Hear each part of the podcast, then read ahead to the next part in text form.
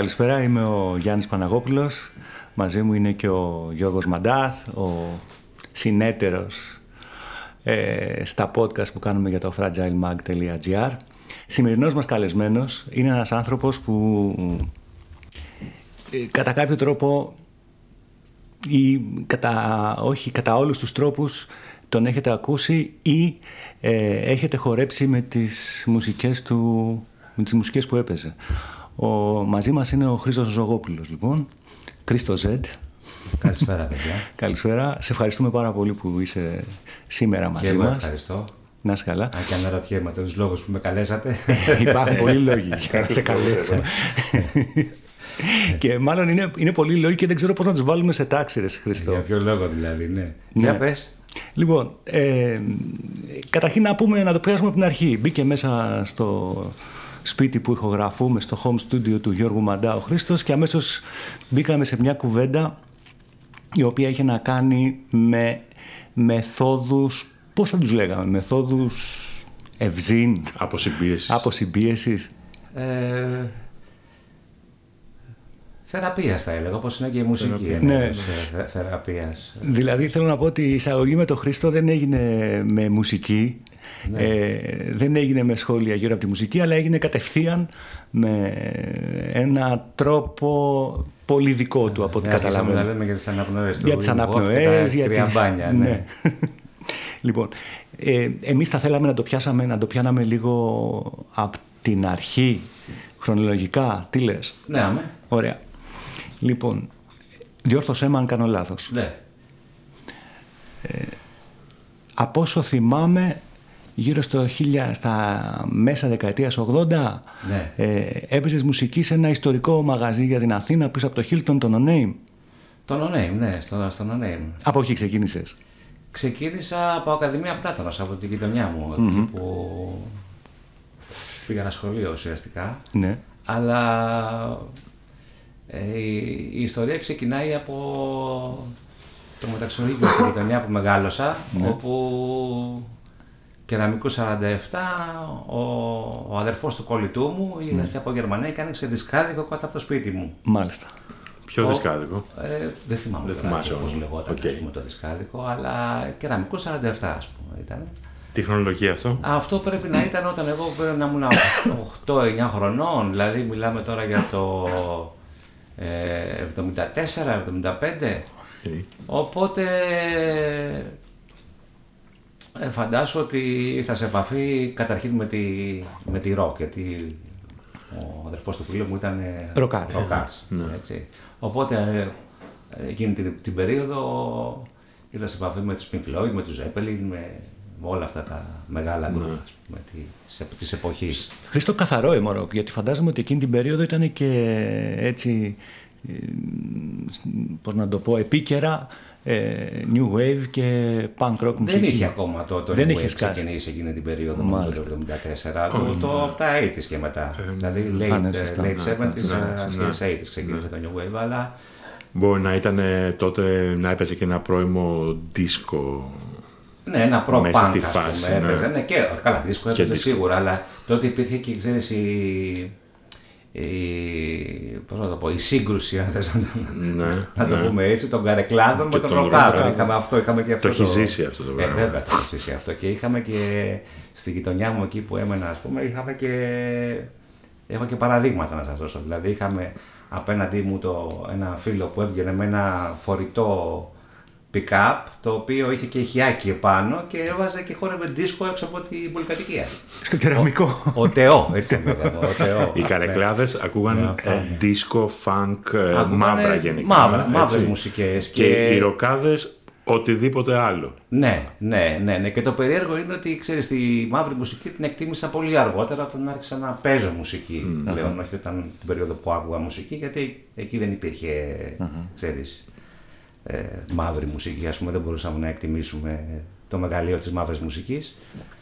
Ήμασταν πιο, ξέρεις, ε, είχαμε ταμπέλες, ας πούμε, οι ροκάδες και Ναι, οι καρεκλάδες. Εντάξει, σε αυτές τις ηλικίες λίγο ακολουθείς και, Ε, ναι, την ακολουθείς και παρέα. την παρέα και, και, ακριβώς, ναι. Μα Για- και, μετά και, από ό,τι, διαμορφ- και από ό,τι θυμάμαι στο σχολείο, δεν- όποιος άκουγε λαϊκά ντρεπόταν να το πει κιόλα. δηλαδή δεν ήταν. Ήταν δαχτυλοδεικτούμενο. Είναι το τρομερή διαφορά με σήμερα, έτσι που είναι όλοι, ακούνε λίγο απ' όλα. Ε, το εκ διαμέτρου αντίθετα νομίζω. Ναι. δεν είναι. Ναι. Δηλαδή τότε κανείς στην ερώτηση τι μουσική ακούς, κανείς δεν θα σου έλεγε τότε ε, τα πάντα. Αυτό που παίζει τώρα. Όχι. Υπήρχε μια στρατιωτικοποίηση, ας το πούμε. Ναι, έτσι, ναι, δηλαδή. παντο, παντο, και υπήρχε, ναι. εγώ θυμάμαι, ας πούμε, πιτσιρικάς, ε, άκουγα εγώ την δεκαετία του τέλη 70s, αρχές 80s, άκουγα punk. Mm. Και παράλληλα αρχίσαν και σκάγανε κάτι συγκροτήματα Bleach, Σπαντάου Μπαλέ, ναι. Duran Duran, έτσι. Ναι, ε, πιο pop μετά. Ναι. Πιο pop, αλλά εκεί ήταν που σκάγανε τα, οι μπλιτζάδες, ας πούμε. Που ναι, ναι, ναι. ναι. Ή, έχουμε... ή βυζάζ. Ντρεπόμουν να πω. Ότι σ' αρέσει και αυτό. Ενώ τα άκουγα. τα άκουγα σπίτι ενοχικά πίσω και έτσι. Ναι, και ναι. το τρομερό είναι ότι αυτά τώρα που αναφέρεις είναι το ένα μετά το άλλο. Δηλαδή συνδέονται. Ε, βέβαια, πότε συνδέονται. Και αισθητικά και. Ναι, βέβαια. Ας το... Οπότε, ναι. ε, Πάμε λίγο, να σπρώξουμε λίγο το χρόνο προς τα Μπράβο, ναι. Και αυτό λοιπόν ήταν, ήταν η αρχή, ας πούμε. Και είχαμε και ένα να. Και είχαμε, και, είχαμε και μια κάβα, θυμάμαι, στο Αραθώνος, όπου αυτός ο τύπος ε, την ονόμαζε The Rolling Stones, κάβα The Rolling Stones. στο έκτο αστυνομικό τμήμα, λίγο πιο κάτω. Στη... Φανερός ο λόγος που το ονόμαζε Rolling Stones. Και μας στείλανε και κοκακόλες, γιατί εμείς παίζαμε μπάλα εκεί στη Μαραθώνος, για να μας βάλει να ακούσουμε όμω μόνο Rolling Stones. Δεν είχε κάτι. Δηλαδή στη δισκοθήκη του δεν είχε κάτι άλλο. Μικ Τζάκερ και έμοιαζε και με τον Μικ Τζάκερ. δηλαδή φυσιογνωμικά, άμα τον έβλεπες, ήταν ακριβώς. Λέγε, Α, κάτι γίνεται εδώ. Οπότε ξέρεις, το ροκ κυριάρχησε μέσα σε εγώ ότι την πρώτη φορά που έπαιξα μουσική, ας πούμε, γύρω στα 16-17 χρονών, που έπαιξα στο Μότζο την πρώτη φορά. Το Μότζο ήταν ένα μπαράκι στην Ακαδημία Πλάτωνος. Και που, σύχνε, που σύχναζα, ας πούμε αρκετά έτσι. Οπότε είχαμε και χαρτζηλίκι, εκεί πηγαίναμε. Και ε, λέω, μα καλά, λέω εγώ, επειδή μάζαβα ήδη δίσκους και λέω, εγώ μπορώ να το κάνω καλύτερα από ότι, ξέρεις, το εγωιστικό αυτό ναι, ναι, ναι. του πιτσιρικά, ας πούμε, εγώ μπορώ να το κάνω καλύτερα. Και λέω, κάνω πρόταση, ας πούμε, στο... Γιατί είχαμε αυτό προτάθηκες. Ναι, είχαμε, είχαμε γίνει και φίλοι με τα παιδιά εκεί, με τους ιδιοκτήτες. Μέσα 80 αυτό τώρα. Ε; Μέσα 80. αυτό ναι, ναι, εκεί περίπου, ναι. μέσα, μέσα 80. Ε, και, και ξαφνικά και αυτό. Λίγο πιο πριν. Οι DJs τότε μετρημένοι στα δάχτυλα. Έτσι δεν είναι; Ε, ναι, τότε εγώ ήξερα, ας πούμε, εμένα ουσιαστικά με έμαθε ένας φίλος ο Κώστας ο Περιγιάλης που έπαιζε τότε. Αυτός έπαιζε στη. Έπαιζε στη, και έπαιζε και στην Γκουίντ, έπαιζε και στο Κανκάν. Α, μεγάλα στη, ναι. Κάτω στη, ναι. στον Κυφισό. Και από αυτό ξεκίνησα έτσι να μαθαίνω. Αυτός μου μάθε τα πρώτα. Τη μίξη και ναι, την τεχνική. Αυτός και τεχνίξ. Mm-hmm. Στο μαγαζί που παίζαμε εμείς είχαμε κάτι παλαιικά που δεν θυμάμαι και τη μάρκα ήταν. Τα οποία τα τάσπερνα, ας πούμε. Για να... Ναι, ναι, ναι. Δεν ήταν οι μίξεις αυτές που θα Και ξε, ξεκίνησες εκεί να παίζεις ως DJ παίζοντας rock. Εκεί, εκεί παίζαμε διάφορες μουσικές. Okay. Εκεί παίζαμε, ξέρω, γιατί είχε και δική του δισκοθήκη το, το, το Mojo. Δηλαδή, ναι, ναι. Και ήταν και πολύ ψαγμένοι και mm. οι τύποι που το είχαν, ας πούμε. Και είχαν από από soul, από funk, από disco, από rock. Σχεδόν Την εποχή που τα, μαγαζιά ναι. είχαν, είχαν δισκοθήκη και ενημερωμένοι. Ναι, ναι, ναι, ναι. το ψάχναν. Δηλαδή πολλές φορές πήγαιναν οι DJs να παίξουν με τη δισκοθήκη του μαγαζιού. Του μαγαζιού, βέβαια. Ναι. βέβαια. Γιατί το μαγαζί ήθελε να ε, κατοχυρώσει το ύφος το στυλ του. Ναι. Μα είχε και το δικό του κοινό που ήξερε και από την ποιο λόγο πάει ναι, ναι, στο, ακριβώς, στο μαγαζί. Ακριβώς. Οπότε το να ξεφύγεις και να παίξεις κάτι άλλο εσύ, βέβαια θα πρέπει να έχεις και δικού ναι. σου δισκοθήκη, να βάζεις και τους δικούς σου δισκου Αλλά μέσα στο πλαίσιο αυτό της. Ε... Χρήστο, το πράγμα πότε μεγαλώνει εντός εισαγωγικών. Το, δηλαδή; ναι, ε, μετά από αυτό ε, ε, είχα παίξει, θυμάμαι, στο Λικαμπέτους ε, το, το 90 και εκεί με ανακάλυψε ο Νικηφόρος ο Βουράκης που είχε το μάτς στη Συγκρού και μου λέει σε θέλω, αυτά και τα λοιπά. Πάω στο ματ, παίζω και νομίζω, ξέρω εγώ, ότι είμαι στην κορυφή του κόσμου. Ήμουν και πιτσιρικάς πόσο ήμουν το 90, ήμουν 23-24 χρονών. Και ήταν η, η περίοδος που είχε γίνει και ο πόλεμος στο Ιράκ. Mm. Τότε είχε ξεκινήσει αυτό το πράγμα και σαν αποτέλεσμα αυτού ε, το μαγαζί άρχισε να, να κάνει, ξέρεις, νερά, ας πούμε, να μην πηγαίνει και πάρα πολύ καλά, γιατί ο κόσμος δεν είχε φοβηθεί, δεν έβγαινε. Με αποτέλεσμα να, να μου πει ο Νικηφόρος σε κάποια φάση ότι θα σου μειώσω τις μέρες. Εγώ το πήρα εγωιστικά. Λέω, γιατί μου το λέει αυτό, δεν αξίζω και τα λοιπά. Ξέρεις, τώρα. Το μάτι στη Συγκρού ήταν τότε. το μάτι σε συγκρού, ναι. Ναι. Και λέω, τα παρατάω, δεν θέλω τίποτα. Πουλάω όλους μου τους δίσκους, ό,τι είχα εκείνη την περίοδο. Πρέπει να είχα γύρω στους 2.500 δίσκους. Και λέω, δεν ξαναπέζω μουσική. Το πήρα πολύ προσωπικά. Ξέρεις. Ναι. Αυτό λέω, δεν ξαναπέζω μουσική. Που είναι οι φίλοι μου στο Καζαμπλάνκα, στη Σαντορίνη. Γιατί είχα γνωρίσει τότε το Λου. Ο Λου, αγαπημένος φίλος, ναι. μπάρμαν στο Νονέι. Αλλά και εκείνη την εποχή ήταν μπάρμαν στο, στο MAD.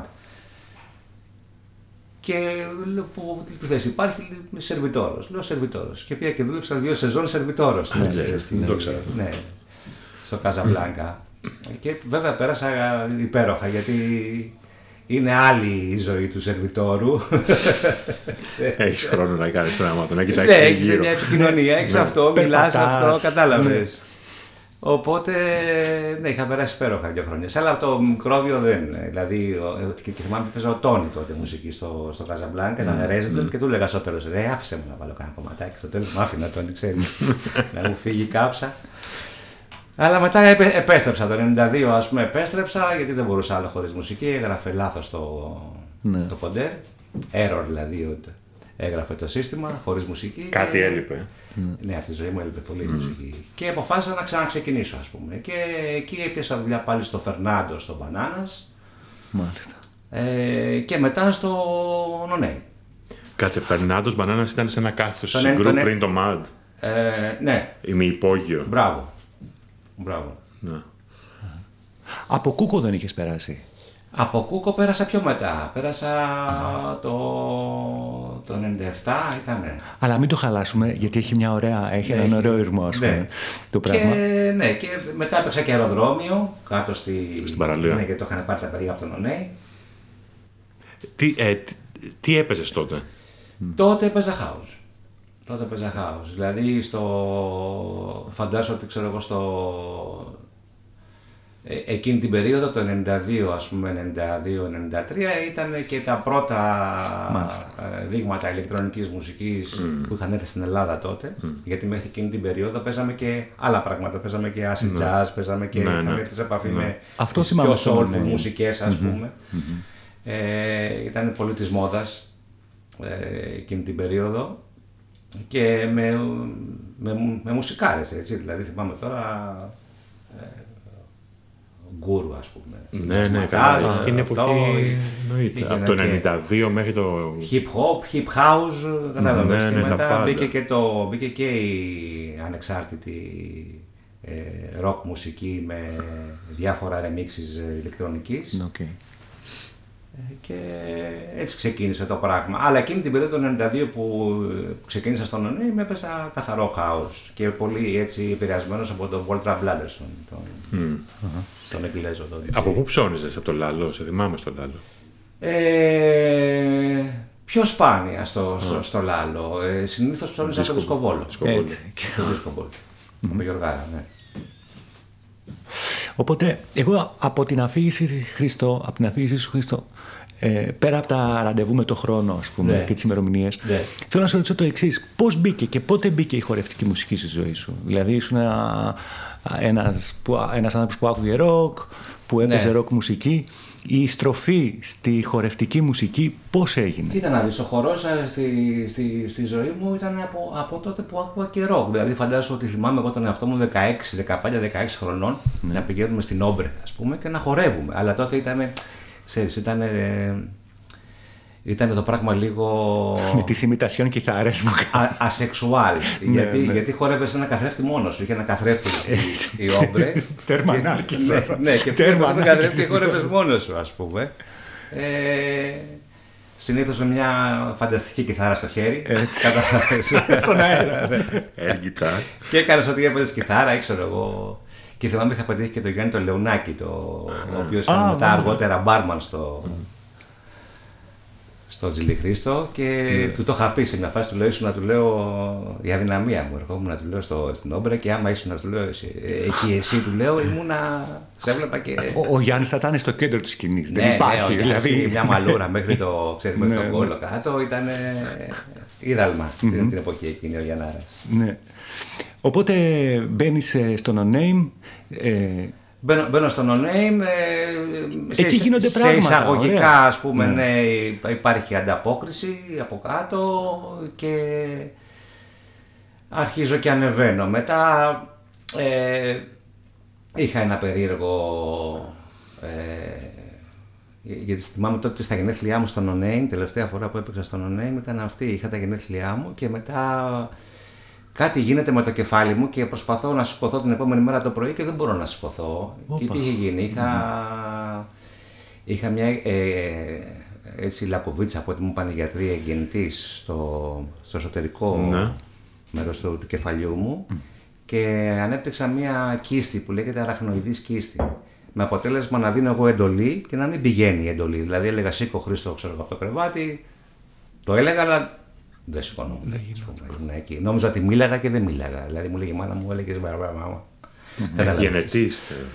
Αυτό είναι η, η λακκοβίτσα αυτή ήταν γεννητή εκεί. Δηλαδή, Τα είχα συμπτώματα αυτή- άρχισαν να έρθουν, έτσι. Και τα συμπτώματα ήταν αυτά. Δηλαδή δεν μπορούσα να μιλήσω, νόμιζα ότι μίλαγα και δεν μίλαγα. ουσιαστικά. Σε τι ηλικία το κατάλαβες αυτό, Α, 20 Αυτό ήταν που ήμουν 24 χρονών, κάτι Οκ. τέτοιο, 25 εκεί πρέπει να ήμουν. Και πώς ντίλαρες μαζί. Και του, με πήγαν στο νοσοκομείο και μέχρι να βρουν οι γιατροί βέβαια τι έχω. Όλο το No Name βέβαια ήταν στο νοσοκομείο εκείνη την, την περίοδο. Γιατί είχαν φρικάρει, όλοι σου λέει τι γίνεται, κάτι σοβαρό παίζει εδώ. Και μετά μου πάρουν αυτό και μου, μου κάνανε μια εγχείρηση που μου βάλανε ένα σωληνάκι πίσω από το αυτί. Σαν ένα θάλαμο δημιουργήσανε πίσω από το αυτί εδώ, ένα σωληνάκι το οποίο κατεβάζει αυτό το παραπάνω υγρό, όπως έχουμε στο γόνατο υγρό. Οκ. Έτσι έχουμε και στο κεφάλι εδώ. Και αυτό σαν να είχε ξεχειλίσει ας πούμε και να είχε μπλοκάρει ας πούμε το σύστημα εδώ ψηλά και με αποτέλεσμα να παίρνει το, το υγρό αυτό και να το κατεβάσει στο στομάχι. Ε, και μετά, έγινα καλά μετά από έξι μήνες. Ο οποίο είναι απλήρω λειτουργικός, ας πούμε, μετά, μετά την. Μετά, ναι, ίασης, και μετά ας από πούμε, αυτό μετά το- ήρθε, ήρθε η άνοιξη που λέμε. Δηλαδή, Και μετά ήρθε η άνοιξη. Μάλλον το καλοκαίρι ήρθε, γιατί μετά πήγα στο... Ε, ε, έπιασα δουλειά στο, στην Μύκονο, στα Άστρα. Α, μάλιστα. Ναι, μου- Ιστορικό μαγαζί εκεί πέρα. Ε, ναι, μέχρι εκείνη την, βέβαια την περίοδο δεν παίζανε ροκ. Ε, ε, μα- δεν παίζανε ηλεκτρονική μουσική τα άστρα, παίζανε ροκ. Ο Αντώνης Κωνσταντινίδης με τη, με τη θέκλα. Ο Αντώνης ο Κωνσταντινίδης. Αυτός ο που Mega ήταν- Vibes. που Ο έπαιζε Mega στο Vibes, Wild μπράβο. Ναι, Rose. που έπαιζε Ναι. το Wild Rose. Ναι, ναι. Και έτσι εγώ πήγα, ας πούμε, συστημένος, αλλά πήγαμε, ξέρεις, του που μου λέγε ο, ο Μπάμπης, ε, αυτός που είχε το μαγαζί, ο Πασάβλου, ξέρεις, εμείς παίζουμε εδώ έτσι κι αλλιώς. Λέω, ναι, λέω, αλλά εγώ παίζω house. Θα Εσύ ξεκινήσω ήσουν στην το αρχή να καινούριο. παίζω τα δικά σου και σιγά σιγά, ξέρω εγώ, ε, έφτασε Ι- Ιούλιος, είδε ο Μπάμπης ότι Ότι Τραβάει τραβάει αυτό, αυτό. ε. ας ναι. πούμε, ήταν πίτα κάθε μέρα, δεν ξεχώριζες Δευτέρα με, με Σάββατο. Και θυμάμαι μου βάζει και σκόρδα στις τσέπες, κάτω τα pick-up, στα, στα ηχεία. Για το γούρι. Ναι. Ε, Ρε παιδιά, συγγνώμη, έχασα λίγο το χρόνο. Πότε ήταν αυτό; Αυτό το 94 ήταν. 94. Μμμ. Το 94, ναι. Ε, και από εκεί πλέον, ε, γιατί ξέρεις, και η Μύκονος είναι σαν, πώς να το πω, ε, σαν ένας προθάλαμος, για να σε ακούσουν και άλλοι άνθρωποι από όλα τα μέρη, ας πούμε, βέβαια. της, ε, της Ελλάδος, για να σε καλέσουν σε διάφορα άλλα μαγαζιά Ναι, Και βέβαια. ουσιαστικά από εκεί έγινα βασικά γνωστός νομίζω. Και μου είπαν και να παίξω μετά στο Πλασόντα. Α, Ε, μάλιστα. Έγινε αυτή η κίνηση στο Πλασόντα. Πώς έγινε η επαφή σου με το πλάσοντα. Ε, έγινε. Ε, είχαν, τους είχαν πει, ξέρω εγώ, ότι είμαι στο, στο, στο, στο Άθρα και ότι ας πούμε γίνεται, συμβαίνει. Και με κάλεσαν να μιλήσουμε. Στην, στην, είχα να αντιμετωπίσω απέναντί μου τον Οικονομίδη από τη μία, Το Χρήστο. τον Χρήστο τον Οικονομίδη. Το συγχωρέστε με. Δεν το ξέρω Μας ότι είχε έφυγε φύγει πρόσφατα, αυτός. ναι. Το- Στα- α, ναι. Είχαμε έτσι επαφή και έμαθα Ναι, ότι. κρίμα. Και το Μπάμπι το Μουζάκι, ο οποίος ε, είχε άλλα ας πούμε, ε, άλλα σχέδια. Ήθελε να παίζουμε ξέρω εγώ και Pretenders και αυτό και New Wave, αλλά Α, εγώ τότε δεν δεν είναι. ήμουν σε αυτή τη φάση. Ναι. Βέβαια, αλλιώς τα έχει πει ο ίδιος σε συνεντεύξεις του. Αλλά δεν πειράζει, τι να κάνουμε. Και- Αλλά τους είπα βέβαια ότι αν δεν ξέρεις, δεν παίξω αυτό που θέλω εγώ, δεν υπάρχει περίπτωση να συνεργαστούμε, να βρουν κάποιον άλλον. Ε, και τέλος πάντων Δεν έγινε ποτέ αυτό στο Σόδα, δεν έπαιξε ποτέ άλλη μουσική. Ναι, όχι, όχι. Και λέει, και επε- επενεύει ο οικονομίδης και λέει, όχι, σε εμπιστευόμαστε, προχώρα, πάρ' το πάνω σου. Και έτσι έπαιζα σχεδόν κάθε μέρα, ε, όλες τις μέρες, Α, έπαιζες όλες; όλες, όλες τις βραδιές, ναι, όλες τις βραδιές. Να σε ρωτήσω κάτι, εσύ, Χρήστο. Για δύο χρόνια σε ρί. Μμμ. Μια και λέμε για τον Οικονομίδη. Ναι. Ο Οικονομίδης ήξερε να διαβάζει τους ανθρώπους, είχε αυτή την ικανότητα. Ε, βέβαια. Ή ήταν μόνο, δηλαδή. Μα κι είχε εγώ μουσική την- παιδεία, ο, Μμμ. Ήταν ο μπαμπάς του. λόγω του μπαμπά του βέβαια, και της οικογένειάς του. Είχε μουσική παιδεία ο Χρήστος, ήξερε να ξεχωρίζει, ας πούμε, καταστάσεις. Έτσι, Ναι. Και πάντα με το χαμόγελο από όσο το θυμάμαι, πάντα ήταν έτσι. Και είχε φοβερή επιτυχία. ας πούμε. Και ανοιχτό μυαλό Το άνθρωπος. πλασόντα, ναι, φοβερή επιτυχία. Ε, το πλάσοντα είναι πλέον ένας θρύλος σήμερα, ας πούμε. Στην Ένας εποχή σταθμός. μου. ναι, στην- Ένας σταθμός. Ένας σταθμός από τα μαγαζιά ξέρω εγώ, που στηρίξανε την ηλεκτρονική μουσική. Από house μέχρι. Θυμάμαι είχα φέρει και α, drum and bass. Είχα φέρει ξέρω εγώ, Bookem. το Bookem. Είχα φέρει Easy Rollers. Ναι, ναι. Ε, Μα θυμάμαι όταν είχε κάνει το δεύτερο χώρο. Και στο δεύτερο χώρο είχα φέρει Δηλαδή και τον έπαιζε ο Χάρης στο δεύτερο χώρο, νομίζω συνέχεια. Ναι, αρκετά. Και είχαμε φέρει και τον uh, TJ από το. Ε, από ένα μαγαζί στο, στο Λονδίνο, στο Jazz. ε, Jazz είναι- Cafe. Ξεχνάω, ξεχνάω τώρα και.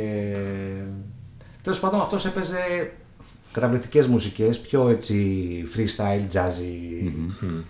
Ε, funk της εποχής εκείνης, αλλά με, ξέρεις, με ένα πιο Χορευτικό, τρόπο, ναι, ναι. χορευτικό. Πόσα Όχι χρόνια. απαραίτητα χορευτικό, Ναι, αλλά ναι. ξέρεις πιο έτσι, σαν τον... ε, Έπαιζες δηλαδή Χρήστο και Δευτέρα, ας πούμε, και Τρίτη. Ναι, Και ήταν γεμάτο το μαγαζί. γεμάτο. βέβαια. Χρήστο, πόσα χρόνια έμεινες στο πλασόντα; Πόσα; Ναι. Πόσα χρόνια συνολικά έμεινε στο πλασόντα; Σαν resident. Κοίτα, ε, τα δύο πρώτα χρόνια σίγουρα, μετά έκανα ένα break. Ε, μετά ξαναγύρισα το... το 99, 99-2000, ναι.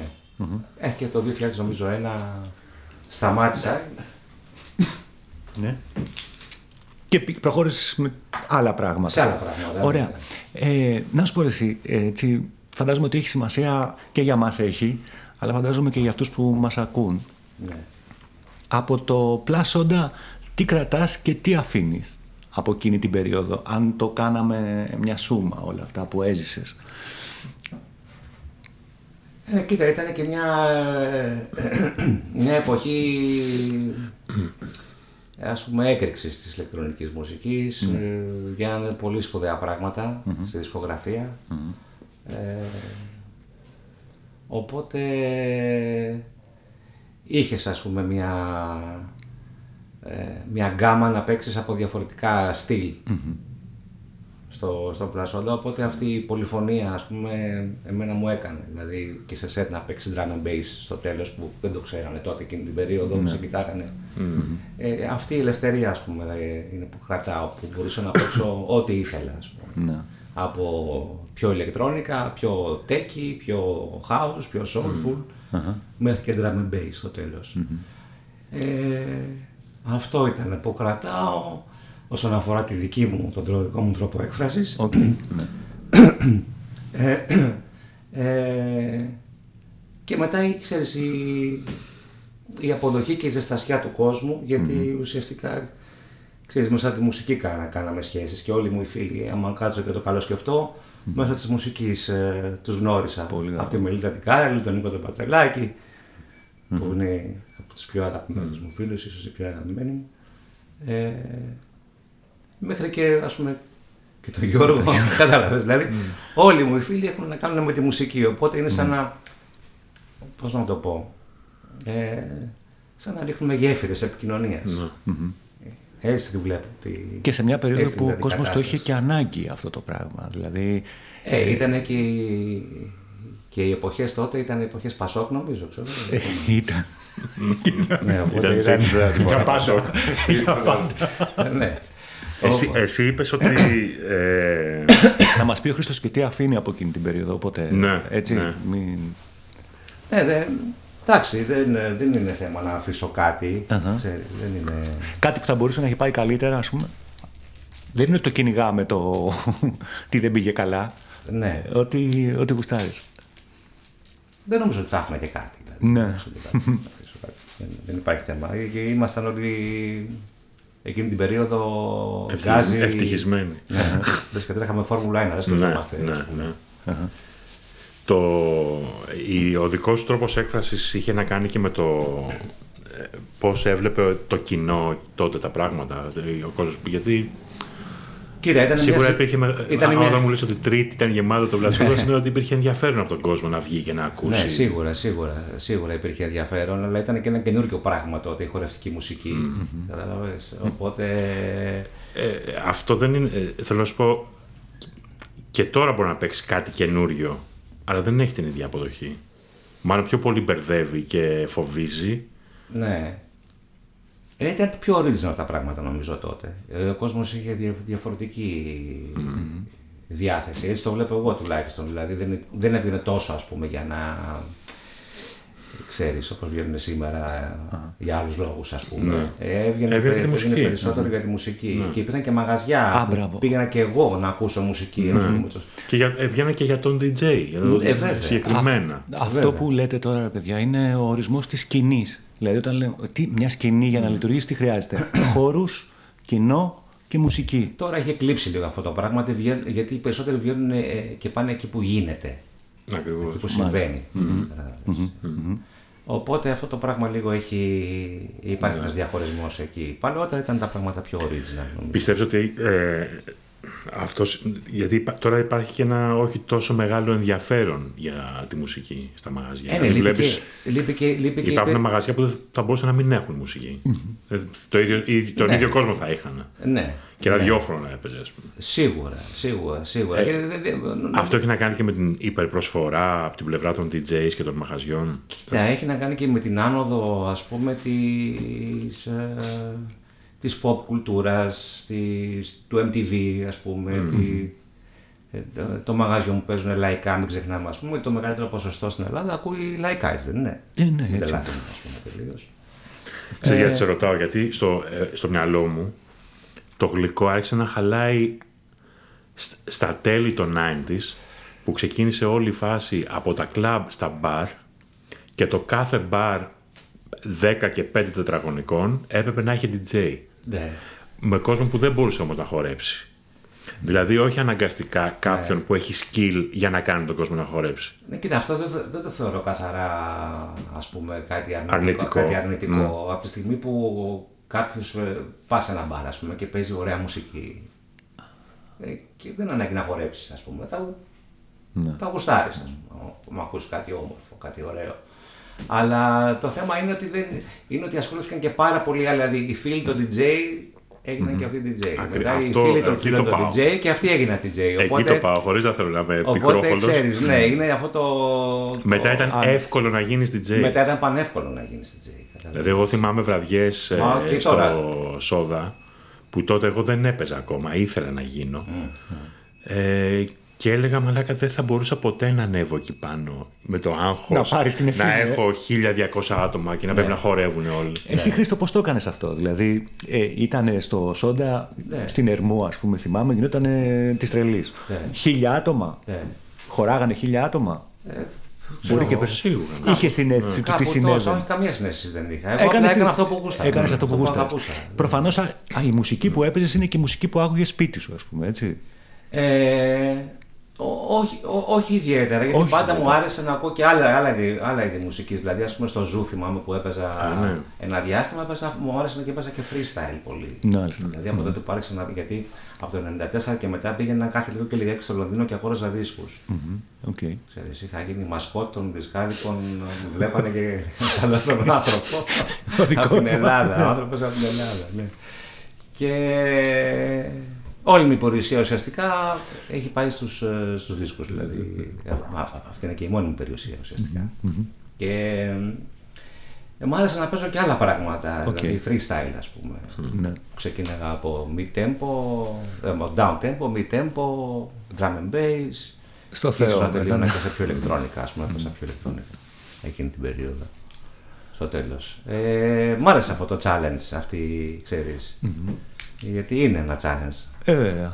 Να μπορείς να, ξέρεις, να περάσεις από το ένα στυλ στο άλλο με χάρη, ας πούμε, Ναι. με κομψότητα. Επειδή και οι δύο ασχολιόσαστε έτσι με τη μουσική, ε, θέλω να ρωτήσω το εξής. Ο DJ ε, είναι απλοϊκό το ερώτημα, αλλά δεν ξέρω πώς απαντιέται. Ο DJ είναι μουσικός. Στην περίπτωση του Γιώργου είναι και μουσικός. Σωστό. Εγώ νομίζω σε Σωστό. κάθε περίπτωση. Σε κάθε Ναι. περίπτωση. Αλλά ε, εγώ πιστεύω ότι όλοι οι DJs ήταν, είναι wannabe μουσική. Δηλαδή Αχα. θα θέλανε να είναι πολύ μουσική, ας πούμε. Ναι. Αλλά υπάρχουν και άνθρωποι οι οποίοι είναι και DJs είναι και Σαφώς, μουσική. σαφώς, σαφώς. Ε, Οπότε εγώ το Το ένα λέω... δεν αποκλεί το άλλος. Sorry που σε διακόπτω. Είχα ακούσει... Θες, ναι, πες. Πες, πες εσύ. Ε, ξέρεις τι ε, αβαντάζ έχει ο DJ σε σχέση με τους μουσικούς. Τουλάχιστον έτσι όπως το έχω βιώσει εγώ, γιατί έχω βιώσει και τις δύο πλευρές. Ναι. Ναι. Δυστυχώς η μουσική, με όμικρον γιώτα, ναι. δεν ακούνε όσο μουσική θα έπρεπε. Αχα. Οι DJs έχουν το αβαντάζ ότι ακούνε μουσική. Οπότε ξέρουν τι παίζει, έχουν μεγαλύτερες επιρροές. Ε, δηλαδή, η, η περισσότερη μουσική που ξέρω ακούνε μουσική τον εαυτό τους να παίζουν το όργανό τους. Μάλιστα. Δεν θα ψάξουν. Ή το στυλ και τη φόρμα που, Που- τους που- ενδιαφέρει και ναι, ακούνε που τους μόνο ένα εκφρα- συγκεκριμένο ναι. στυλ. Αλλά Οι DJs έχουν μέσα ένα μικρόβιο του να ανακαλύψουν, Το του να καινούργιο. ψάξουν, του Να να... πάνε στο καινούργιο. Ε, ξέρεις, το μικρόβιο του δεν γίνεται αν, αν δεν πάρω αυτή τη βδομάδα δίσκους. Ε, το, να βρω κάτι καινούργιο, να το ακούσω, να το ξανακούσω, να πάω παραπέρα. Δηλαδή οι μουσικοί μένουν, μένουν σε αυτό το πράγμα που ακούνε και κάνουν.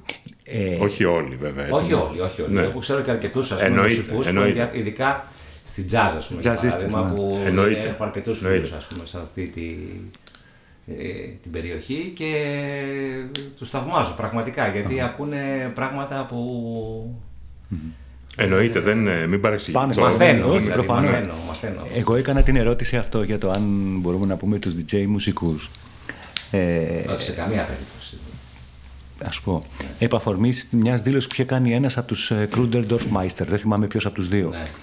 Είχε αναφέρει το sample της Akai, το μηχάνημα, το sampler. Ναι. Το sampler της Akai ως μουσικό όργανο. Είναι μουσικό όργανο. Κοίταξε, έτσι όπως είναι η τεχνολογία, είναι. Δηλαδή, θέλω να πω, ναι.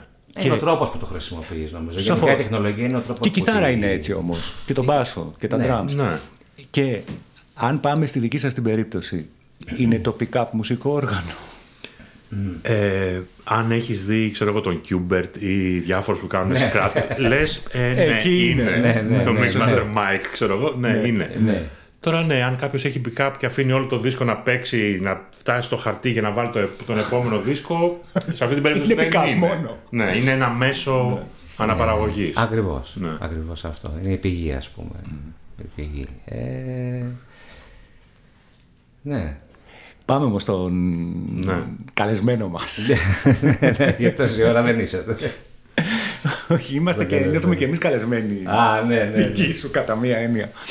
Ε, οπότε τελειώνει λίγο, πάμε λίγο με τα μουσικά. Ναι. Ε, πας και στο Zoo, έχει γίνει... Το Zoo ήταν μικρό μαγαζί σε σχέση με Μικρό το Καζόντα, μαγαζάκι, δεν, ναι, έχει, ναι, ναι. δεν υπάρχει σύγκριση. Όμως υπήρξε το καινούργιο εκεί πέρα που έσκαγες. Δηλαδή, Ναι, θυμάμαι, ναι.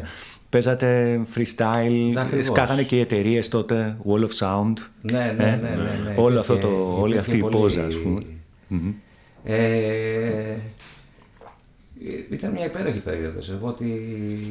Μιλάμε early 20, ε, Ναι. early zeros. Ε; Ναι, Ε, ναι, ναι, ωραία. ναι, ναι. Και ακόμα ψάχνω, ξέρω εγώ, ας πούμε, ένα χώρο να μπορώ να παίζω έτσι διάφορα ωραία. Να μην είναι, ξέρω εγώ, αυστηρά. ξέρεις, Κλαμπ. ε, Dance, ηλεκτρονική μουσική. Αλλά ε, έχω και μια τρέλα ότι δεν ξέρω, έχω και μια θέση ότι μπορεί να χορέψεις τα πάντα. Δηλαδή, εγώ θα χόρευα. ας πούμε. Πολύ σωστό. Jazz, soul, ή Γιατί να μην το κάνεις.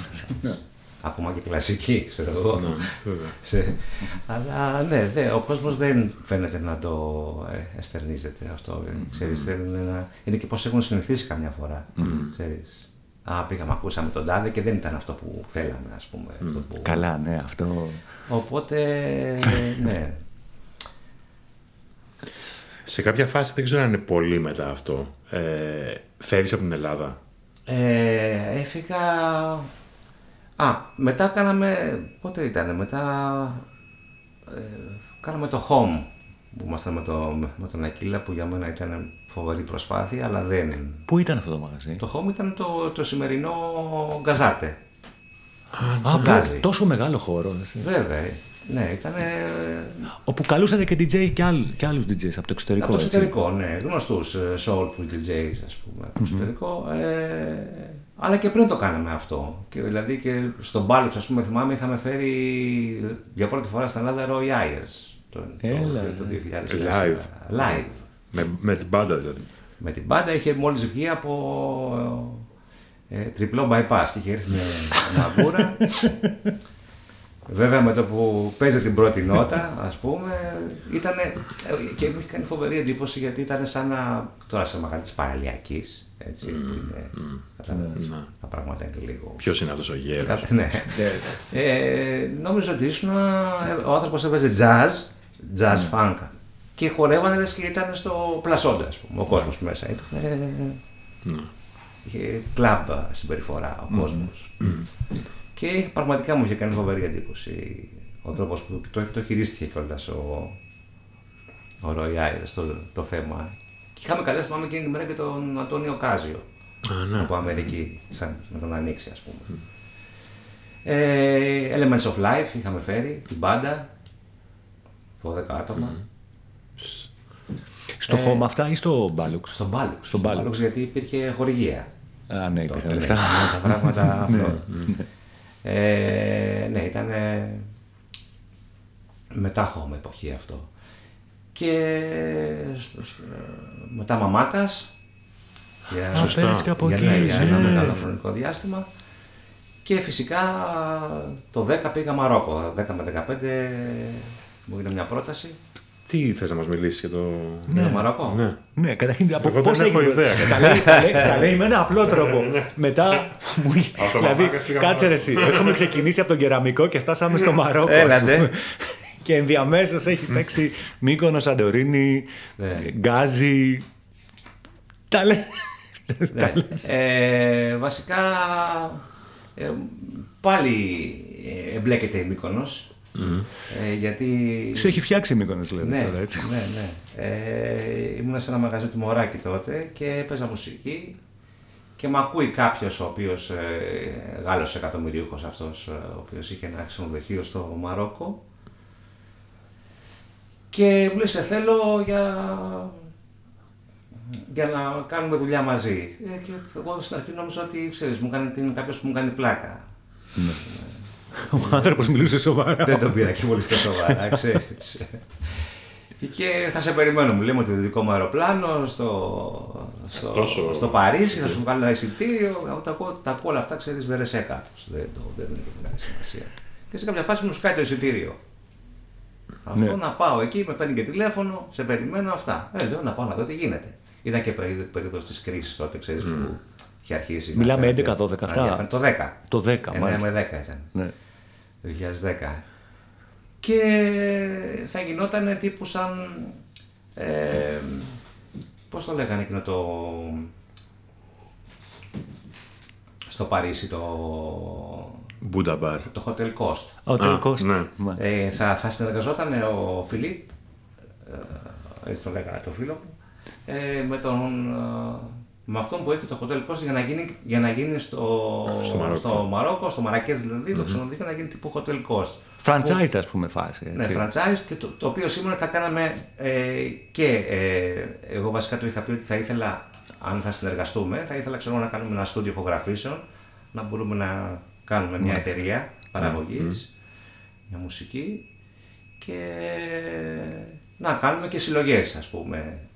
Ε, και ethnic Ναι, ναι. και chill out και πιο mm. ψάχνουμε μουσικές και ηλεκτρονικά και γενικότερα να το ψάξουμε ας πούμε εφόσον και στο, στο, στο Μαρόκο πηγαίνουν πάρα πολλοί Αφρικάνοι μουσικοί για να πιάσουν δουλειά ξέρεις, για να προσταζεί. Ναι. Και πραγματικά βρήκα και πολλούς ε, ε, μουσικούς εκεί, δηλαδή έκανα την έρευνα, ήμουν εγώ έτοιμος κτλ. Αλλά δεν έγινε ούτε η συνεργασία με το Hotel Coast, ούτε αυτά που μου είχαν υποσχεθεί έγιναν ποτέ, οπότε ήμουν σε ένα χρυσό κλουβί κατά, μία- κατά μία έννοια. Παρ' όλα αυτά έμεινες Εκεί πέντε ζούσα. χρόνια. Έμεινα πέντε χρόνια Στο Μαρόκο. στο Μαρόκο, ναι. Με συνεργάζω- ε, σε, σε συνεργασία με το μαγαζί με αυτόν τον άνθρωπο. Με τον ναι, άνθρωπο. δούλευα κάθε μέρα εκεί, έπαιζα μουσική στο χώρο γιατί και στο, στο Μαρόκο τα, υπάρχουν πάρα πολλά ξενοδοχεία τα οποία παίζουν ξέρεις, γιατί είναι, ο χώρος, είναι Ναι. μουσουλμανική χώρα οπότε επιτρέπεται να κάνεις ας πούμε να πεις και αλκοόλ ξέρεις, Ναι. και υπάρχει μια, έτσι, μια ελευθερία ας πούμε, σχετική Ναι. σε αυτούς τους Για, χώρους. έπαιζες περισσότερο για ε, τουρίστες, για τουρισμό ή... Ε, έπαιζα και για local.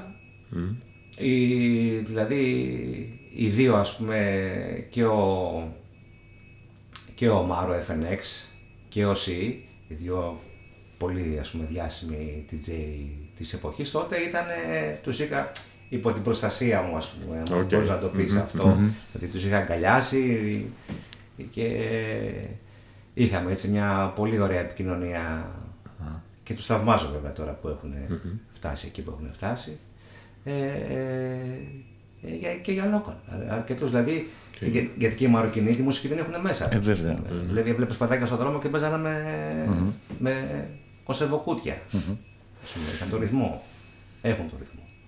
Πώς, πώς τα πέρασες εκεί, Ναι, αυτό ήθελα πέντε να χρόνια. Σχολείο μεγάλο. Ενσωματώθηκες εκεί πέρα. Δηλαδή, ε, Ε, μπήκες στην κοινωνία, την κατάλαβες. Κοίτα, κοίτα να δεις, επειδή εκεί ο χώρος ήταν λίγο περίεργος, δηλαδή υπό την έννοια ότι ε, γαλλική ε, απικία το μαροκο ε, ο ιδιοκτήτης Γάλλος, ε, οι περισσότερες οι υψηλές θέσεις μέσα που ήταν ήταν Γάλλοι, αλλά ήταν και, ε, και Γερμα- αρκετοί Γερμανοί, γιατί το είχαν λάβει μια εταιρεία η Hotel Collection, το ξενοδοχείο, η οποία ήταν ε, γερμανικών συμφερόντων. Οπότε εμένα με έβλεπαν στην αρχή σαν εχθρό όλοι. Δηλαδή ότι ήμουνα ο, ο κολλητός του ιδιοκτήτη, κατάλαβες, Που χώθηκες, ας πούμε. που χώθηκα, ας πούμε, Ναι. και ότι, θα, ότι, τα, Το ότι, βίσμα. από, ότι από πίσω είναι τα έλεγα.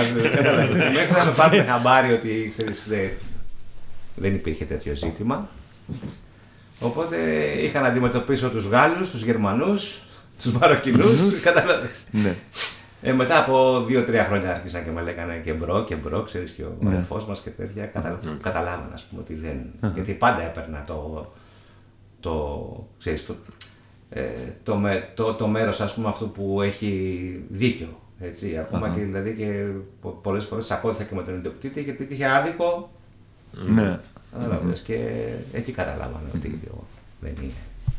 Πέντε χρόνια ρε Χριστό είναι πολλά όμως. Πέντε χρόνια είναι, ναι, ναι. Ζούσες full time εκεί ή Είναι ερχόσουν αρκετά. ερχόσουν Κοίτα, Ελλάδα; ερχόμουν κάθε τρεις μήνες εδώ γιατί έπρεπε να ανανεώσω τη βίζα μου. Μάλιστα. εκείνη την περίοδο. Ένα αυτό. Ε, Μάλιστα. και δύο μήνες το καλοκαίρι που εκεί πέρα δεν κάθεσαι. Α πούμε το Ιούλιο-Αύγουστο έχει τρελή ζέστη. Και Δεν μπορείς να έτσι. κάνεις το- Εξιντάρια ευρώ. Ναι, εκεί.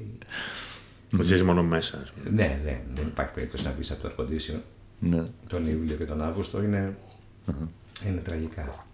Μάλιστα. Οπότε εκεί πέρα, αυτό ήθελα να επανέλθω σε αυτό το ερώτημα. Ενσωματώθηκες εκεί πέρα, σε, σε ενδιέφερε η κοινωνία των Μαροκινών. Φαντάζομαι, έτσι όπως το περιέγραψες προηγουμένως, ότι ζούσες σε ένα χρυσό κλουβί. Δηλαδή, ότι φαντάζομαι ότι είναι και το κλαμπ, ο κόσμος του κλαμπ, ένα, ένα ας το πούμε έτσι, περίκλειστο Ναι. περιβάλλον. Ε; Κοίταξε, γνώρισα, γνώ- γνώρισα, γνώρισα σημαντικούς ανθρώπους, ας πούμε. Ε, γνώρισα, έκανα την καλύτερη μου φίλη εκεί που βέβαια δεν ήταν Μαροκινή, ήταν από την Αλγερία, Α, την Όρια. Ε, γνώρισα ε,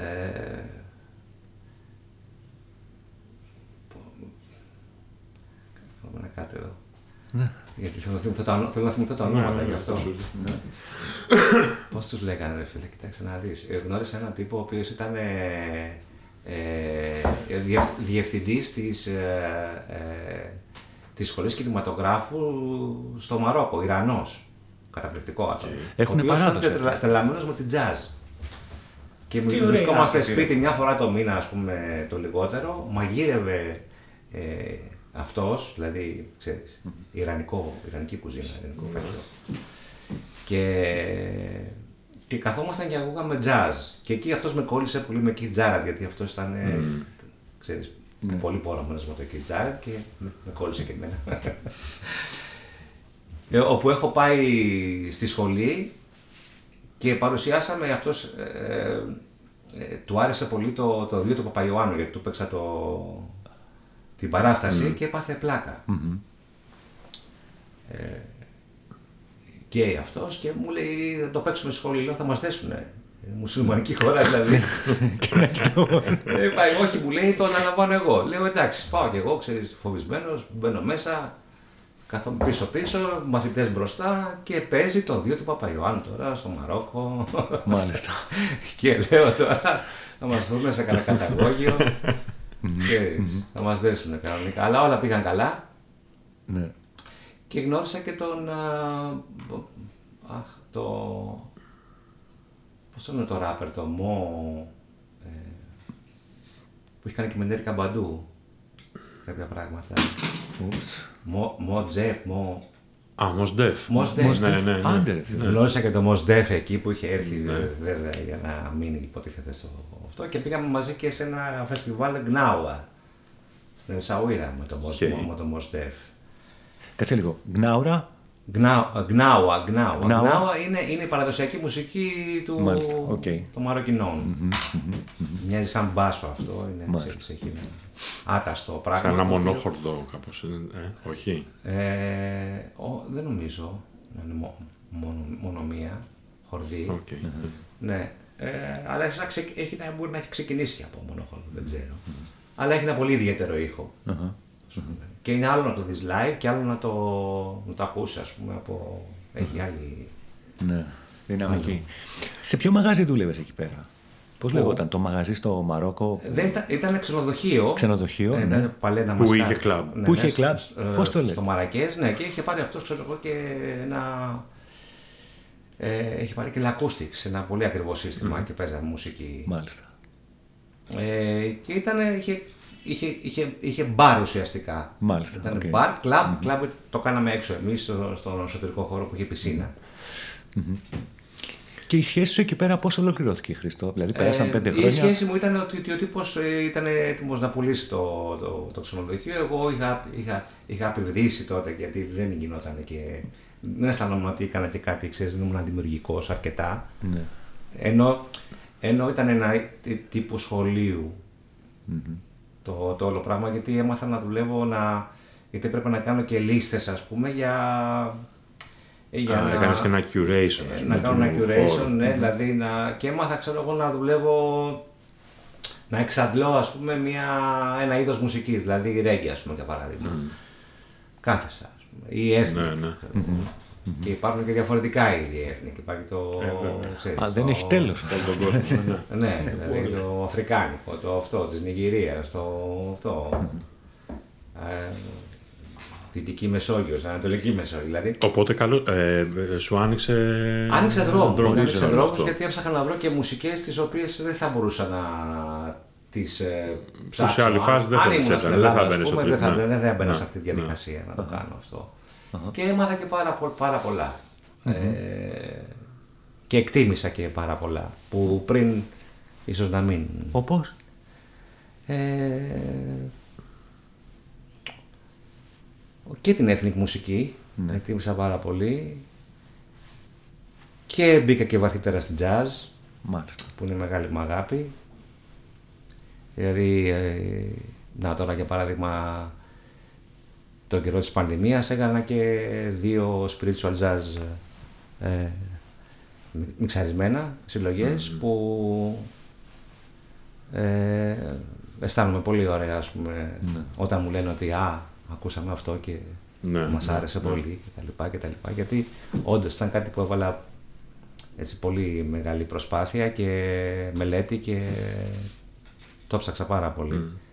Δηλαδή, το- ειδικά το δεύτερο, ας πούμε, το spiritual jazz έκανα και 6 μήνες να το τελειώσω. 6 μήνες να το τελειώσω να... Wow, Κοπιλιές. οκ. Ναι, γιατί περίμενα ξέρεις, να ανέβω στο κατάλληλο κύμα, τη σωστή χρονική στιγμή, για να μπορέσω να το ολοκληρώσω, γιατί ήταν κάτι σαν soundtrack Μάλιστα. το πράγμα. Ναι.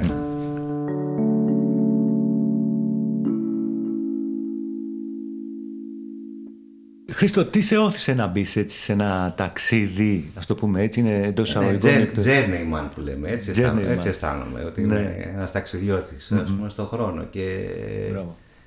ε, και ουσιαστικά αυτό ήταν ε, νομίζω και ο λόγος που ασχολήθηκα με τη μουσική, γιατί η πραγματικότητα που βίωνα όταν ήμουν πιτσιρικάς, για παράδειγμα, ήθελα να έχω, ξέρεις, ε, κάπου ας πούμε να, να βρω έναν τρόπο να εκφραστώ αλλά να, να, να έχω και ξέρεις, να, να έχω και τους δικούς μου ανθρώπους Να ε, επικοινωνήσεις γύρω μου, να κιόλας. επικοινωνήσω, να με καταλαβαίνουν. Οπότε νομίζω έτσι και το clubbing ουσιαστικά α, έτσι όπως ξεκίνησε Ναι, και στην ναι, Αμερική ναι. ας πούμε, το Paradise Garage και όλου, όλους αυτούς τους μεγάλους. Ε, ήταν επειδή η gay, το, το gay community στη Νέα Υόρκη αλλά και στο Σικάγο νομίζω ε, ήθελε κάπου να εκφραστεί και δεν είχε ένα μέρος ας πούμε, να πάει να χορέψει, να διασκεδάσει, να φύγει από τα προβλήματα της ημέρας από την πίεση που δεχόταν, το περιβάλλον, τους συγγενείς, από τους γονείς, ξέρω εγώ τώρα. Ήταν τα πράγματα Ζόρικα. πολύ ζώρικα. ας πούμε. Και κάπως, κάπως έτσι νομίζω αισθανόμασταν και εμείς εκείνη την περίοδο. Θέλαμε κάπου να, ξέρεις, Ναι. Ίσως Να- και με να μεγαλύτερα βρούμε- αποθυμένα. να βρούμε, ναι, να βρούμε, ε, να, να βρούμε ένα, ένα χώρο που να μπορούμε να εκφραζόμαστε ελεύθερα χωρίς περιορισμούς. Ε, και με τα διαβάσματα γενικότερα πάντα έτσι ήμουνα, ξέρεις, ζυζάνιο, ψάχνόμουν αυτό κτλ. Ε, αλλά σε όλο αυτό το ταξίδι μόνο τα τελευταία ε, φαντάζομαι πέντε χρόνια αισθάνθηκα ε, ξέρεις, ότι μπορώ να, ξέρεις, μπορώ να κάνω πράγματα στη μουσική, μπορώ να παίξω ε, και να έχω τη δική μου ταυτότητα γιατί μέχρι και πριν μερικά χρόνια ψαχνόμουν ακόμα. Δηλαδή, ξέρεις, Μουσικά δεν κα- αυτό, έτσι; Μουσικά, πάντα, ναι, Μάλιστα. μουσικά. Μουσικά και όσον αφορά το συναισθηματικό βάθος. Δηλαδή ότι δεν ήμουν ευχαριστημένος με τον εαυτό μου. Όλα αυτά τα χρόνια, φαντάσου. Όχι ε, στη, μου- στη μουσική μόνο ή και. Ε, ε, ε, ναι, ναι. Και γενικότερα. Εντάξει, είναι, ε, το- ε, το ένα νομίζω σε- επικοινωνεί με το άλλο. ναι. Δηλαδή, άμα δεν είσαι και καλά συναισθηματικά, κατάλαβες. Αλλά ε, πάντα ψάχνόμουν. Αλλά επειδή το τελευταίο διάστημα έχω αρχίσει και κάνω δικά μου πράγματα, δηλαδή μπορώ να πάρω μια λούπα, ας πούμε, και να τη γεμίσω με δικά μου πράγματα. Από τότε που άρχισα δηλαδή και έγραφα μουσική, κατάλαβα ότι έχω όλους τους μουσικούς στα πόδια μου. Δηλαδή, μπορώ να απομονώσω ένα στοιχείο από έναν μουσικό και να τον βάλω να παίξει με έναν άλλο μουσικό που Ναι, ναι. οι δυο τους δεν έχουν ιδέα ότι τους έχω εγώ μιξάρει. ας πούμε. Ναι. Όπως έχω κάνει και με τον, με το Sting, ας πούμε, για παράδειγμα, και τον, ε, και τον Άστρο Πιαζόλα ή τον, ε, τον Prince μαζί με τον ε, Peter Tosh, για παράδειγμα. Ε, ναι. Ε, και τότε ήταν που κατάλαβα ότι μπορώ να, ξέρεις, ότι αισθάνομαι αυτό το είδος αυτοπεποίθησης που έχουν, ας πούμε, οι, οι καλλιτέχνες όταν δημιουργούν. Ναι, ναι, ναι, ναι. Που, εντάξει, δεν ξέρω αν μπορείς να το πεις δημιουργία, αλλά τέλος πάντων να βάλεις κάτι εκεί που πριν δεν ήταν Ναι, φυσικά. ή να Κάπου κάνεις πάει, ένα- κάτι ναι. γίνεται εκεί. Και ξε- όλο, όλο αυτό ξεκίνησε βασικά από τα edits. Δηλαδή ήθελα. Γιατί όταν ας πούμε ένα κομμάτι έχει, μια, έχει ένα χρόνο διάρκειας 10 λεπτών για παράδειγμα, ε, μπορεί το, η ουσία να βρίσκεται στα, στα Στα- 4 ναι, λεπτά ή στα 5 ναι, ή ναι. στα 6. Κατάλαβες. Οπότε όταν το κόβεις αυτό το πράγμα, έχεις ένα, και όταν το κάνεις σε πολλά κομμάτια μαζί, έχεις ένα flow, έχεις μια ροή που. Καταλάβες, δεν- δεν- δεν- Αρχίζει και γι- παίρνει το δικό σου. δεν, έχει δεν κάνεις ένα χαρακτήρα λάθος, δικό ναι. σου. Και, όσο, και- περι- και όσο περισσότερη ροή έχεις, τόσο περισσότερο νόημα έχει αυτό που κάνεις. Μινιμαλισμός δεν είναι αυτό. Ε, Μινιμαλισμός δεν λέγεται αυτό. Δηλαδή να πάρεις κάτι μικρό και να το. Μπορεί να το επεκτείνεις. επεκτείνεις κιόλας. Αυτό ακριβώς. Μα αυτό ακριβώς λέω. Ή μπορεί να το μικρύνεις, μπορεί να το επεκτείνεις. Ναι, δεν- Αναλό, μην- αναλόγως, ναι, Ακριβώς. αναλόγως με το τι, τι, τι όραμα έχεις, ας πούμε, πώς το, πώς το φαντάζεσαι το κομμάτι. Και βέβαια και με το πείραμα παίζει πολύ σημαντικό ρόλο. Χρήστο, ε, συγγνώμη, συγγνώμη, σε διέκοψα. Πες. Ο- ε, Λέω ότι όλα αυτά βέβαια Ναι. ε, έχουν να κάνουν και με το πώς πειραματίζεσαι. Δηλαδή, τι Ναι. έχεις έχεις, ας πούμε, στη φαρέτρα σου, τι μουσικές έχεις, ας πούμε. Έχεις Ναι. jazz, έχεις soul, έχεις afro, έχεις. Κατάλαβες; Και όλα αν τα συνδυάσεις αυτά μαζί, με ένα μαγικό τρόπο, δηλαδή τα πρώτα κομμάτια που έφτιαξα και είπα Α, α εγώ το έκανα αυτό. δηλαδή δεν πίστευα ότι. Ναι. σαν να έχει κάτι άλλο μπει μέσα μου και να έγινε αυτό που έγινε. Εγώ θέλω να κάνω μια ερώτηση τώρα που είναι, μάλλον σήμερα είναι η μέρα του. Εμένα δεν μου είχε απαντήσει κανείς για το κρύο αντούζο. απλοϊκών έρχε, έρχονται, έρχονται. Αλλά επειδή το έφερε ο Χρήστος και το έφερε και η κουβέντα, και αυτό είναι και για τους δυο σας νομίζω. Ε, είναι η μέρα των απλοϊκών ερωτήσεων. Αλλά ε, είναι μια ερώτηση που την έχω κάνει πολλές φορές και έχω πάρει ισόποσες φορές διαφορετική απάντηση. Ναι. Τι είναι μουσική, παιδιά; Ποιος είναι ο ρόλος της μουσικής; Όχι, τι είναι μουσική; Τι είναι μουσική; Ο ρόλος το ξέρουμε. Τι είναι μουσική; Ε, Ε, η μουσική είναι μια οποιαδήποτε δόνηση. ναι. Οτιδήποτε δονείται παράγει ήχο. Κοίτα, οι, οι, οι, οι Σούφοι είχαν ένα, είχαν ένα... Είχα διαβάσει μια φορά, θυμάμαι, το, το μυστικισμό του ήχου και ε, λέγανε στην αρχή, ας πούμε, το introduction, ότι, ε, η, ότι η μουσική, η, η οποιαδήποτε είδος συχνότητας, ας πούμε, αυτό, λέγανε, Μάλιστα. αυτό λένε μουσική, προϋπάρχει του όντως.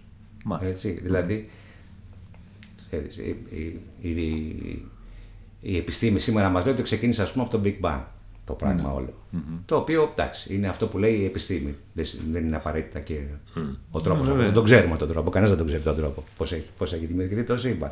Αλλά, λέει, αλλά υποστηρίζουν οι Σούφοι ότι ακούγοντας μουσική σήμερα, τη συγκεκριμένη βέβαια μουσική που παίζουν αυτοί που είναι ε, πιο spiritual, ε, λένε ότι η μουσική μας, βοηθούμε, ε, μας βοηθάει να αντιληφθούμε το άπειρο, να πάμε πίσω. Μάλιστα. Ακούγοντας σήμερα μουσική. Βέβαια, Αυτοί όμως έχουν και ένα συγκεκριμένο τρόπο που περπατάνε, που μιλάνε, που όλα είναι με δονήσει, όλα είναι με, με συχνότητες. Και οι δερβίσιδες και αυτοί οι σούφοι, δηλαδή που περιστρέφονται γύρω από τον εαυτό τους και φεύγουν. Λοιπόν, οπότε τα πάντα για μένα η μουσική είναι τα πάντα. Είναι ο τρόπος που ζούμε, είναι ο τρόπος που αναπνέουμε. Είναι... Δεν θα μπορούσαμε να ζήσουμε χωρίς Δεν θα υπήρχε η ζωή ίδια, νομίζω. Συμφωνώ, συμφωνώ. Οπότε ερχόμαστε τώρα στα κρύα ντους. Στα κρύα τους. Ξυπνάς το πρωί, λοιπόν, μπαίνεις στο μπάνιο, μπαίνεις στην Κοίτα, πανιέρα αυτό τους το γέρα, δεν ξέρω τι ανακάλυψα- α- έχεις. α- Αυτό το ανακάλυψα επειδή είχα και κάποιες κρίσεις πανικού ένα διάστημα και ψάχα να βρω τρόπο έτσι, ξέρεις, να, ε, ε, να θεραπευτώ ο ίδιος. Ωραία. Και επειδή δεν έχω καμία εμπιστοσύνη στους ε, ψυχολόγους και τους ψυχιάτρους, έλεγα να το ψάξω μόνος μου. Και βλέπω στο διαδίκτυο μέθοδος λέει Wim Hof, ας πούμε, ε, το οποίο περιλαμβάνει είναι μια σειρά από αναπνοές και κρύα, και κρύα ντουζ. Ε, στον πάγο ουσιαστικά αυτός θα κάνει στον πάγο. Βέβαια, εμείς δεν, εγώ δεν έχω πάγο, θα κάνω στο σπίτι κρύο ντουζ. Κάθε φορά που. Ε, το χειμώνα πά- Και το κοντά χειμώνα. στον πάγο είναι. Ναι. Το κρύο. ναι, δεν έχει μεγάλη διαφορά. Και με έχει σώσει πραγματικά. Δηλαδή τα τελευταία 6-7 χρόνια που το κάνω, ε, έχω δει μεγάλη διαφορά και στη διάθεσή μου, γιατί είναι και ψυχολογικό το ζήτημα, αλλά είναι και, ε, και βοηθάει και στην άμυνα του οργανισμού πάρα πολύ. Ε, Να σε ρωτήσω κάτι. Στο σπίτι σου, sorry τώρα. Στο σπίτι σου έχεις ντουσιέρα ή έχεις μπανιέρα; Γιατί στην μπανιέρα θα μπορούσες να διάσεις πάγο και να το κάνεις πιο κοντά α- στην άμα αρχική έχεις- Άμα φάση. έχεις μηχανή πάγου, ναι, θα μπορούσες να το κάνεις. Αλλά τώρα Βέβαια, πρέπει το να βράδυ αγοράζει. 20 κιλά πάγο. Να βάλεις λίγα ρε παιδί μου, στην αρχή. Το έχω σκεφτεί να σου πω. Το έχω Ε, σκεφτεί. σίγουρα, εφόσον το λες έτσι με τόση Αλλά δεν βοηθάει, πίστη. το, δεν βοηθάει το σπίτι γιατί είναι σε πολυκατοικία. Τώρα, αν έχεις μια μονοκατοικία, ξέρω εγώ, κάπου ή ζεις, ή ζεις στη φύση, θα μπορούσες να πάρεις μια, ε, ξέρεις, μια παγομηχανή ξέρω εγώ, ή κάτι για να, να συντηρείς πάγο, Ναι. Ναι, ναι. ψύξη και να το, να το καταφέρνεις. Αλλά έχω σκεφτεί και να το κάνω και σαν, α, σαν επάγγελμα. Σαν δουλειά. Μ' Να αρέσει. καλείς κόσμο σπίτι σου για να κάνουν κρύα ντους. Μπορείς να πάρεις μαθήματα από τον ίδιο τον Wim Hof, έτσι να σου δίνει ένα χαρτί και μπορείς να το κάνεις και ο ίδιος. Α, οκ. Ναι, γίνεται αυτό. Το έχω σκεφτεί. Θα το κάνεις. Άμα αποσυρθώ. Άρα, λοιπόν, για πάμε Κοντά λίγο. είμαστε. Όταν λέμε αν αποσυρθώ, συνεχίζεις να παίζεις μουσική, έτσι; ναι, συνεχίζω να παίζω μουσική. Ε, Πού, πώς, ε, τώρα που με αγαπάνε κυρίως πηγαίνω. δεν Να. υπάρχει κάποιο residency, ας πούμε. Είναι... Ε, όχι συγκεκριμένα. Τα τελευταία δύο χρόνια όχι. Από την εποχή του κορονοϊού και μετά τα πράγματα άρχισαν και λίγο πλατιάσαν έτσι λίγο. Ναι, αλλά υπάρχουν, υπάρχουν άνθρωποι ακόμα που ακούνε τις μουσικές μας, μας ψάχνουν. Χρήστος, σήμερα στα DJ set ο κόσμος είναι... ε, καλά, δεν μιλάω για άντρες, γυναίκες ή ε, όλα τα φύλλα μέσα. Ε, στα DJ set σου υπάρχει και νέος κόσμος. Ή είναι οι άνθρωποι που είχατε σχετιστεί κάποια εποχή μαζί, η πλειοψηφία τους τουλάχιστον, και ξαναβρίσκεστε; Ναι. Είναι η έννοια του ραντεβού, ας πούμε, πλέον τα DJ set σου. Ε, Πέρα από τις μουσικές που ακούγονται, μιλάω για τον κόσμο. Ναι, θα συμφωνήσω μαζί σου. Νομίζω ότι περισσότερο είναι οι άνθρωποι που έχουν μια σχέση μαζί σου και έχουν mm-hmm. περάσει καλά μαζί σου και έρχονται να σε συναντήσουν πάλι. Mm-hmm. Ε, και εκεί βέβαια έχεις και, μια, ε, ξέρεις, μια υποχρέωση ας πούμε, να τους κάνεις να περάσουν καλά, να τους δώσεις και το καινούργιο όμως, αυτό που δεν γνωρίζουν. Okay. Mm-hmm. Ε, και σπάνια θα δεις ε, βέβαια καινούριο κόσμο σε ηλικίες εννοούμε, έτσι. Ναι, δηλαδή και ξέρεις, σε πιο έτσι, νεαρές ηλικίες, ας πούμε. Αλλά έχει τύχει και φορές που ναι. ναι στη, στην Πάρο, ας πούμε, που έπαιξα το καλοκαίρι για παράδειγμα, ε, στο Λιλαρντό ήταν ο περισσότερος κόσμος ήταν νέα παιδιά. Ήταν ξέρω εγώ 20, 22, 25, 30. Κατάλαβες. Και είχα και ένα τρακ, ας πούμε, δηλαδή του τύπου, θα τα καταφέρω να τους πάρω μαζί μου ή θα θα χαθεί κάπου. ναι, ή θα χαθεί η μπάλα, αλλά ήταν σε κάποια φάση αισθάνθηκα σαν τον Διέστο. Λέω τι γίνεται. Κατάλαβες. Λέω αμάν. ναι, δηλαδή ήταν πάρα πολύ όμορφα. Πάρα πολύ όμορφα. Ε, σίγουρα δεν ξέρω πώς έγινε. Και εγώ απορώ ας πούμε, αλλά ναι, γιατί είχαμε και μια... Γιατί πριν από μένα, ας πούμε, για παράδειγμα, έπαιζε ένας κάποιος που έπαιζε ο resident του μαγαζιού που έπαιζε RB. Oh, και μου λέει και γιατί επειδή είμαστε χρόνια φίλοι, μου λέει να δω πώς θα το γυρίσεις. Μου λέει δεν παγάσα, μου λέει αυτό. Και πώς το γύρισες τελικά. Ούτε και εγώ ξέρω, δεν, ξέρω, δεν θυμάμαι πώς. Απλά μπήκα και. Ε, εντάξει, εμπειρία. ναι, έκανες αυτό που ήθελες να κάνεις. Ναι, ναι. Ε, με ένα μαγικό τρόπο έγινε. Σούπερ. Υπήρξε μια περίοδος, διόρθωσέ με αν κάνω λάθος, που υπήρξε ένα revival ε, των 90s. Δηλαδή ξαναγίνανε πάρτι του Πλασόντα ή κάτι τέτοιο; Ναι. Συνέβη αυτό; Ναι. Mm-hmm. Όλο αυτό το πράγμα τι σου είπε εσένα; Τίποτα. Ωραία φίλε.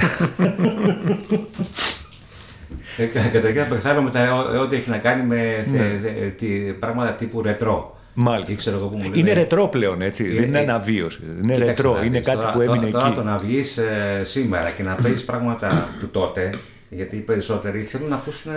Ξέρεις, θα έρθουν και να ακούσουν mm. το, το, αυτά που έπαιζες τότε ας πούμε. Ναι. Το οποίο είναι πολύ φάουλ. Δηλαδή, ναι. ξέρεις, Καμία εξέλιξη. Αυτό συνήθως ε; συμβαίνει από, από κόσμο που δεν έχει ζήσει εκείνη την εποχή. Οπότε το βλέπεις. Και από κόσμο που έχει, κυρίως από κόσμο που έχει ζήσει εκείνη την εποχή και που θέλει να επαναλάβει τα ίδια συναισθήματα. Κατάλαβες. Mm, ε, mm. Ε, Ανα... το, το ίδιο. Το ξαναζήσεις. Ναι, ναι, ναι, ναι, αλλά που δεν έχει, δεν έχει καμία ουσία. Το πράγμα σημασία έχει να ακούσει κάτι καινούριο που να σε συνεπάρει, να σε ταξιδέψει, ναι, να αυτό, να μην να, είναι, να μην είναι ένα αναμάσιμα ας πούμε, της, της τότε εποχής. νόημα, ναι. Mm-hmm. Δεν υπάρχει νόημα. Mm-hmm. Δεν υπάρχει κανένα νόημα. Χρήστο, είπες προηγουμένως ότι πλησιάζει και η ώρα της ας το πούμε, του φινάλε. Ε, ναι, εντάξει, με 57 χρονών μέχρι πότε θα... Ε, αν και Εντάξει, υπάρχουν και DJs ας πούμε, που παίζουν μέχρι Καλά, δεν υπάρχει. κάποια ηλικία. Ναι, δηλαδή, δεν έχεις το, τα όρια έχουν αλλάξει. Όσο ναι.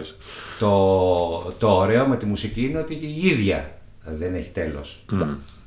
Οπότε, οπότε μπορεί να σε περιμένει κάτι που ψάχνεις, ναι. ε, ξέρεις, να, δηλαδή ψάχνοντας να το βρεις και να πεις «Α, κατάλαβες, it's new to me, είναι καινούριο για μένα mm. αυτό το πράγμα, αλλά να σε περιμένει πίσω». Μάλιστα. Αυτό το πράγμα. Να έχει γραφτεί το 60, το 70, το 80. Ποτέ δεν ξέρεις. Mm-hmm.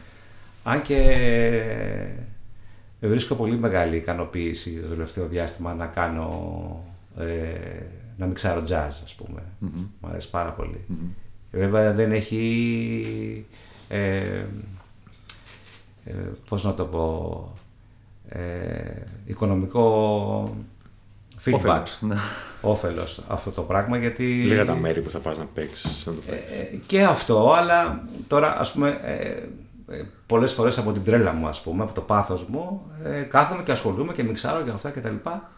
Έχω τώρα στα σχαρτιά ας πούμε να κάνω τρία καινούργια mm-hmm. ε, mix. mix, ας πούμε, spiritual jazz, ε, αφήνοντας όμως τη δουλειά μου πίσω. Κατάλαβες δηλαδή αυτό που έχω το ναι, ναι. να κάνω, ναι. αλλά που δεν είναι στο χέρι μου με κάποιο τρόπο, κατάλαβες. Ε, με έλκει αυτό το πράγμα, δηλαδή αν υπήρχε ένας τρόπος να μπορώ να κάνω αυτό το πράγμα, Mm-hmm. Θα ήμουν πολύ ευτυχισμένος και μόνο προς τα εκεί θα πρέπει να κινηθώ. Δεν θα μπορούσε να βρεις ένα residency σε ένα μέρος που αντέχει κάτι τέτοιο. Που του ταιριάζει και. Δεν ξέρω αν υπάρχει, ε, υπάρχει τέτοιο Υπάρχει. μέρος. Σίγουρα. Αυτό. Ε, νομίζω ότι σίγουρα το βρίσκεις αυτό. Εντάξει. Για, για, γιατί λέμε για spiritual jazz, έτσι, δεν λέμε για Ναι. κάτι χορευτικό. Ναι, ναι, ναι. Έτσι, Ναι. Λέμε για, για ουσιαστικά ένα soundtrack, ας πούμε. Μάλιστα. Μμμ. Το εύχομαι, άμα το κάνεις, εγώ θα έρθω. Ναι. Και εγώ θα έρθω. Ευχαριστώ πολύ. Σαββίδη. λοιπόν, ε, αυτός ήταν ο Χρήστος Ζωγόπουλος που είχαμε μαζί. Ο λόγος του ήταν ε, γεμάτο συνέστημα, ευαισθησία, ανοιχτότητα, πνευματική ανοιχτότητα. Ε, δεν έχουμε λόγια. Χρήστος, σε ευχαριστούμε πάρα πολύ για το Εγώ χρόνο σου, ευχαριστώ για πάρα την πολύ. παρουσία σου. Ε, κάθε λέξη που έτσι είπες ήταν και μια μικρή κινητοποίηση, ας πούμε. Είτε Να είστε καλά, παιδιά. στο να είστε συνέστημά καλά. μας, είτε Ευχαριστώ στο... πολύ. Τιμή μου. Τι να είσαι καλά. Ε, για να το γυρίσουμε λοιπόν. Ε, είμαι ο Γιάννης Παναγόπουλος, δίπλα μου είναι ο Γιώργος Μαντάς, απέναντί μου είναι ο Χρήστος Ζωγόπουλος. Ε, τα είπαμε, τα σε ευχαριστούμε. Ε, μέχρι την επόμενη φορά που θα ξανασυναντηθούμε στο επόμενο podcast του Fragile Mag. Να είστε καλά. Ευχαριστούμε.